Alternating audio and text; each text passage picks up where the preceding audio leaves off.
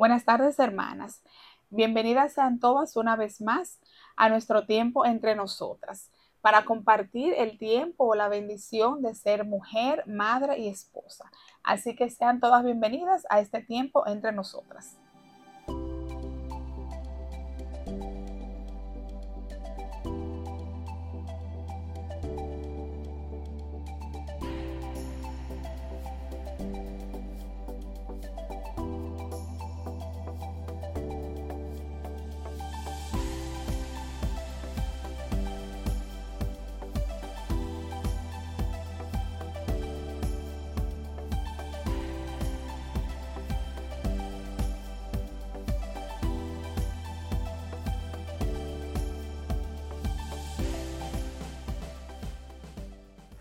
El tema que vamos a tratar hoy es el tema de las nuevas relaciones matrimoniales. Y para eso tenemos hoy una invitada especial que está con nosotros.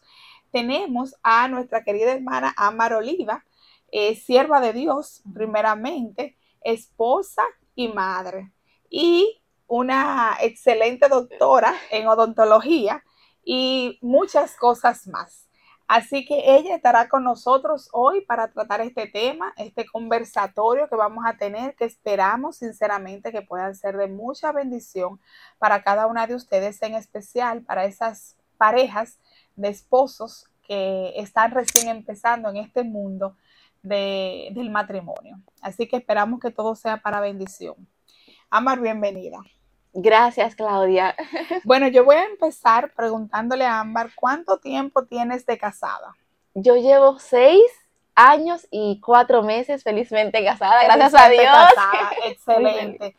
ella tiene el tiempo con todos sus meses, eso es excelente. O sea, Ámbar va a estar eh, tratando este tema con nosotras, pero Ámbar también prácticamente es, una, es un matrimonio joven es un matrimonio joven, porque un matrimonio que tiene un año, tres, cuatro, cinco, todavía se le puede llamar un matrimonio joven. Así que ella es ideal para hablarnos sobre estos retos que todo matrimonio que inicia eh, tiene que enfrentar, basado, claro, está en lo que dice la palabra de Dios y en las enseñanzas que nosotras como esposas tenemos que tener presente para poder primero honrar al Señor con nuestros matrimonios y luego a nuestros esposos e hijos. Entonces yo voy a, empezar eh, con otra pregunta, voy a continuar con otra pregunta y es, ¿qué dificultades presentan los matrimonios jóvenes en la actualidad? ¿Qué, ¿Cuáles son los retos que tú entiendes que los matrimonios de este tiempo tienen que enfrentar? Eh, bien, querida Claudia, con respecto a tu pregunta acerca de las dificultades, eh, me llega número uno a la mente el término, o sea, dificultad, porque podemos, dependiendo de qué tipo de personalidades tengamos, encontrar algo simple o encontrar algo difícil. Y siempre y cuando haya una dificultad, eso implica que tiene que haber un sacrificio de una de las partes o de las dos partes para poder solucionar eso. En el ámbito ya del matrimonio y un matrimonio entre cristianos, es bueno entender que las dificultades no van a ser diferentes quizás a un matrimonio secular, porque automáticamente uno se ve implicado en personalidades, caracteres, hábitos, costumbres diferentes, y ahora viviendo bajo un mismo techo 24 siempre, de alguna manera u otra va a haber un roce, por lo que eh, esa sería a mi entender la mayor dificultad que un matrimonio joven en cuanto a tiempo puede presentar. El poder adaptarse a la personalidad, al carácter, a la costumbre, a los hábitos de esa persona que en un momento, o sea, en un noviazgo, sí era visible, siempre y cuando se mostró, o sea, siempre y cuando ambos fueron realmente como fueron en el noviazgo, honestos, exactamente. Ya cuando uno viene al matrimonio, ya uno se, sorprende menos de cómo es el otro. Ahora bien, si yo en el noviazgo me presenté como algo atrayente para el otro, más no como soy en verdad, ya esa persona se está casando con alguien diferente. Exacto. Entonces va a decir qué pasó ahí. Y eso lo, digo entre, o sea, como somos mujeres, es dirigido esas palabras a mujeres. Entonces, ¿qué sucede con eso? O sea, los estudios literarios certifican que en el matrimonio no se duplican ni se triplican, no, se multiplican a décima potencia lo que uno era en el noviazgo. Es decir, que si en el noviazgo yo mostré actitudes de ira, de enojo con facilidad, en el matrimonio, multiplícalo por 10 eso, va a ser peor. En el matrimonio, si mi esposo tiene el hábito de arreglar, por ejemplo, la sábana, pero no ponerla a donde yo quiero que esté, por el simple hecho de arreglarla y dejarla un suponer encima del gavetero, ya yo voy a mostrar enojo, porque no está donde yo quiero que esté. Entonces, la mayor dificultad es esa, para resumir la pregunta, el poder adaptarse esos primeros meses, esos primeros años a esa nueva persona que ya está conviviendo con uno. Exacto.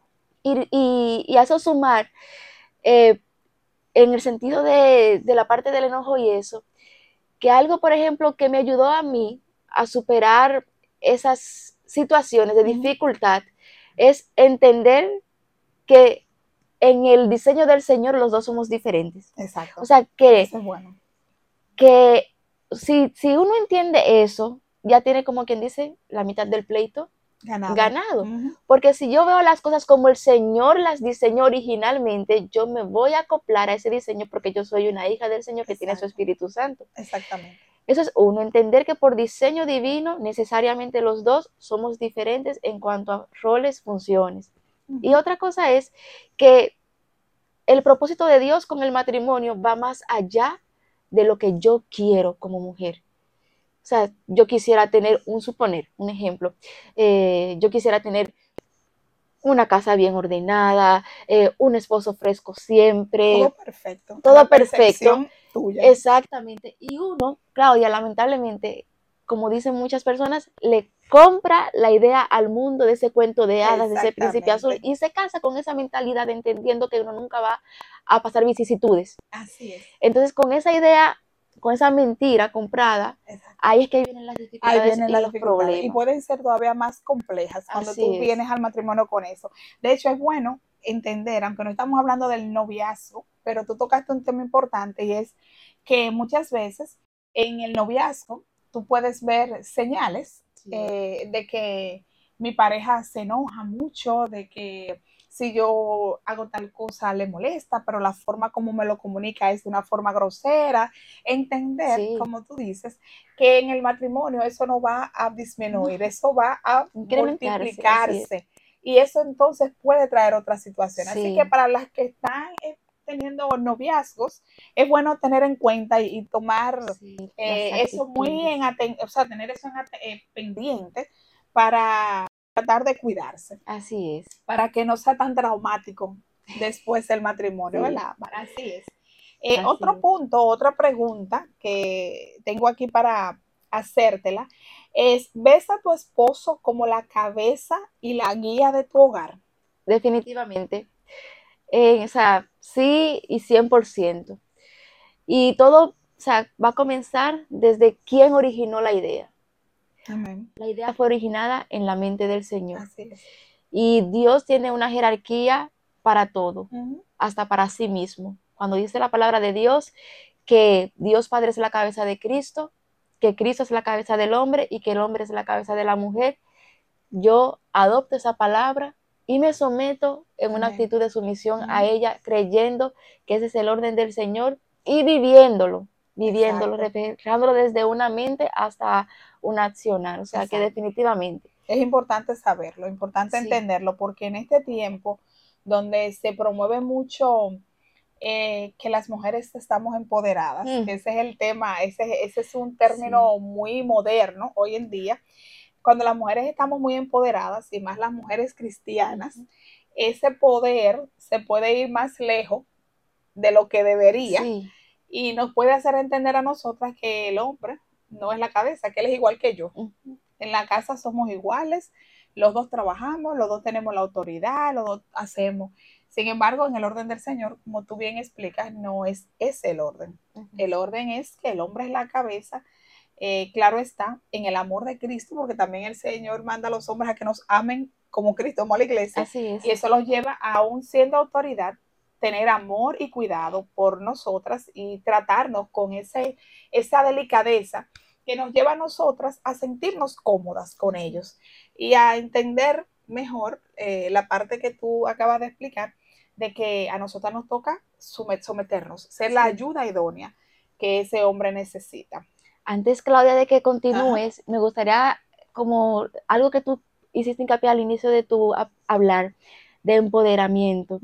Y es que las ideas feministas se están introduciendo poquito a poquito en, las, eh, iglesias. Hay que tener ojo y cuidado con eso, porque el feminismo comenzó como una filosofía, pero ya se ha convertido en un movimiento social. Y cuando se habla de movimiento social, involucra a masas. Así es. Entonces, eh, cuando eso penetra sutilmente, porque no te, van, no te van a decir en la iglesia, aquí vengan feministas, empodérense, que ustedes tienen... No, no, no, no, así no, va, no se va a hacer, sino que poquito a poquito se va introduciendo hasta mira esta ahora de que se metió a, ¿entiendes? Hasta en su casa nada más, teniendo una profesión, tal y tal cosa. Entonces, no solamente empoderan a la mujer, sino que desvirtúan y degradan el diseño original, que Dios, para lo que Dios la puso.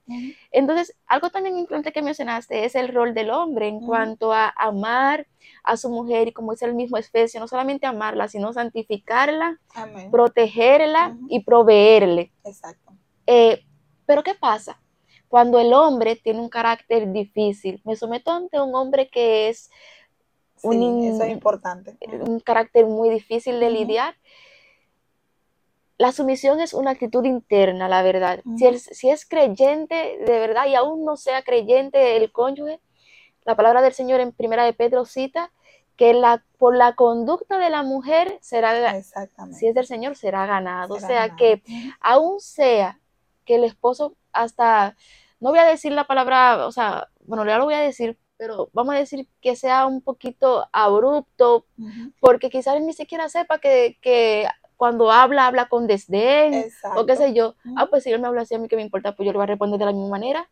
Así no debe de ser, porque dice la palabra de Dios que la mujer sabia edifica, su, casa, pero también te da el contraste de que la necia con, sus manos, la derriba. Así es. Así que, y en esa sumisión, no, cuando uno sabe llevar la palabra y, sabe eh, buscar la dirección de Dios, no es solamente me someto a mi esposo, es procuro ser una mujer virtuosa, procuro ser una mujer sabia que edifica mi casa y el yo cumplir con esas, eh, esos reglamentos que el Señor tiene para mí como mujer cristiana, de hecho va a ir trabajando la conducta de mi esposo y va a ir obrando a favor de, porque el que es sabio es sabio, o sea, el sabio sabe cómo hablar, cuándo hablar y al final el sabio logra su objetivo sin que el otro quizás se dé cuenta. o sea, que si la mujer realmente se preocupa por ser una mujer sabia, puede lograr muchas cosas con ese hombre que es difícil. Y la semana pasada tú hablaste importante de la oración por el esposo, o sea, que eso va de la mano. Exactamente, definitivamente. Entonces, Vamos a seguir con otra pregunta interesante que tengo aquí para compartir con Ámbar. ¿Cómo aprendiste a que debes sujetarte a tu esposo según lo que dice la palabra? Porque quizás al principio, como estamos hablando de los retos de, las relaciones matrimoniales, matrimoniales jóvenes, eh, quizás al principio no fue quizás tan fácil de que ya llegué, me casé con Wilton y ya al mes yo, ay, todo lo que él decía le decía que sí quizás eso, eso yo estoy segura que no fue así desde el principio, que hubieron como tú explicaste ahorita situaciones. Ven acá, ¿y por qué él dice esto? ¿Por qué él dice aquello? En el caso mío, eh, mi esposo venía del sur y yo del este, y habían términos que él usaba que yo no los entendía. Y yo le decía, pero ¿de qué que tú me estás? Y eso me molestaba porque me decía, la paila, la paila. Y yo, ¿de qué que tú me estás hablando? La paila, claro. Y yo me, como que, y yo a veces haciendo cosas en la cocina, y yo, pero yo no entiendo, y como que me, me enojaba. Y él me decía, eso es la paila, y eso no se llama paila, se llama caldera. Y porque así, porque yo, yo crecí aquí en San Pedro entendiendo que eso se llamaba caldero, no paila. Pero, y eso era una sencillez, pero a mí me causaba por momento malestar y hasta quizás no le contestaba de la mejor manera. Eh, entonces al principio no siempre uno está tan, tan dispuesta a someterte. Pero en este caso, ¿cómo lograste tú aprender que eso era importante en el matrimonio? Gracias al Señor, en la congregación desde la escuela dominical, eh, nos dieron unas clases eh, de amor, noviazgo y matrimonio, en donde nos definieron los roles de manera específica para cada parte. O sea, que así de que tan aéreamente o en, superficialmente no, no fui, sino que recuerdo muy claro cómo nuestros hermanos, el pastor Santo Guerrero y su esposa Rosemary Silva, nos daban esa clase con tanta eh, devoción que, o sea, era imposible que uno se, no se quedara con algo. Excelente. Eso fue una, un principio como del camino. O sea, ellos nos ilustraron el camino y ya eh, antes de casarnos nos dieron también cursos prematrimoniales en la misma iglesia con nuestro pastor, el pastor Giovanni Smith. Y ahora bien, una cosa es lo que tú sabes y lo que tú has leído del momento en que hay que hacerlo práctico. Exactamente.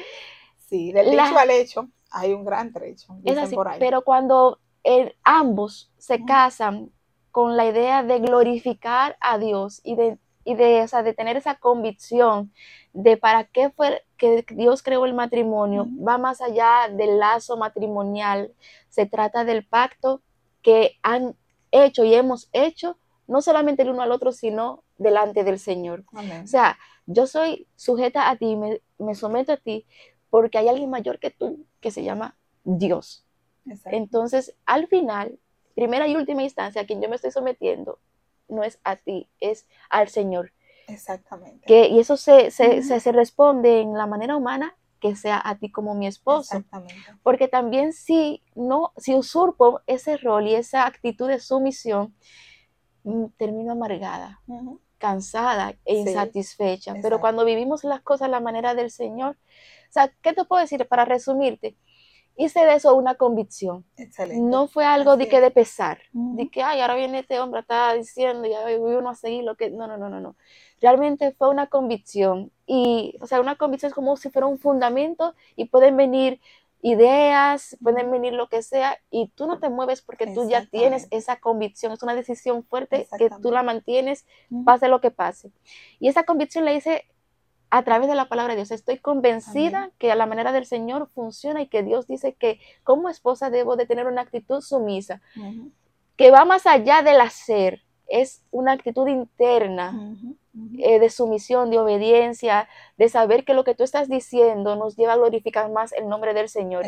Y como es así, pues humildemente y con esa convicción me someto diariamente. No es que, no, que sea fácil, porque no, no, no, es, algo fácil. No es fácil pero dar gloria al Señor es, la, es lo que nos va a llevar a movernos. Exacto. De hecho, yo, eh, igual que tú, lo entendí o me convencí de eso, precisamente porque un día yo, eh, creo que el Espíritu Santo me guió a entender que lo que yo haga por Él, para Él, tengo que pensar primero que lo estoy haciendo para honrar al Señor. Amén. Entonces, cuando yo entiendo que yo quiero agradar al Señor con mi vida, y que yo quiero agradar al Señor con todo lo que yo hago, entonces ese compromiso con el Señor me lleva a mí entonces a tener una mejor conducta o a procurar obedecer al Señor con lo que Él manda en su palabra con respecto a Él, con respecto a mi esposo, en este caso.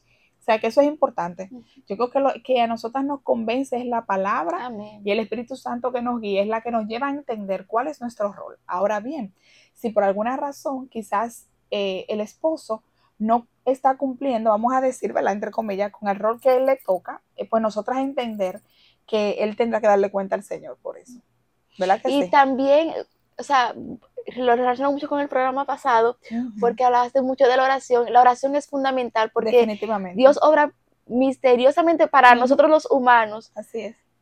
Y quizás no conteste de manera inmediata como quisiéramos, pero en el tiempo, tú, la constancia en la oración dará su resultado y también una comunicación efectiva.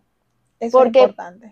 Ah, porque a uno también le pasa, a veces uno quizá no responde de la mejor manera, pero tenemos el Espíritu Santo y al mismo esposo que nos dice, mira, pasó esto ahorita, entendí que no fue una respuesta muy acorde porque no hubo una uno también puede acercarse porque el esposo no es un monstruo. Exactamente, claro. Y con sabiduría uno lo logra. Exacto. Con oración y sabiduría. Uno, uno, yo creo que las mujeres tenemos un poder o una habilidad que el Señor nos ha dado como mujer, que quizás muchas de nosotras ni sabemos que la tenemos. yo he llegado a la conclusión, yo analizando, eh, cuando Eva logró, y escúchame que traiga este ejemplo, cuando Eva logró eh, hacer que Adán hiciera lo que ella quería, eh, eso enseña que hay algo que el hombre tiene y es la debilidad. por su mujer. Entonces, si nosotras somos sabias, lamentablemente Eva lo usó para cosas malas, porque se dejó usar por Satanás para dañar. Pero si nosotras queremos honrar al Señor, es usar, es saber usar esa habilidad que como mujer nosotras tenemos, sometiendo esa habilidad con el poder del Espíritu Santo y la guianza de lo que nos dice su palabra.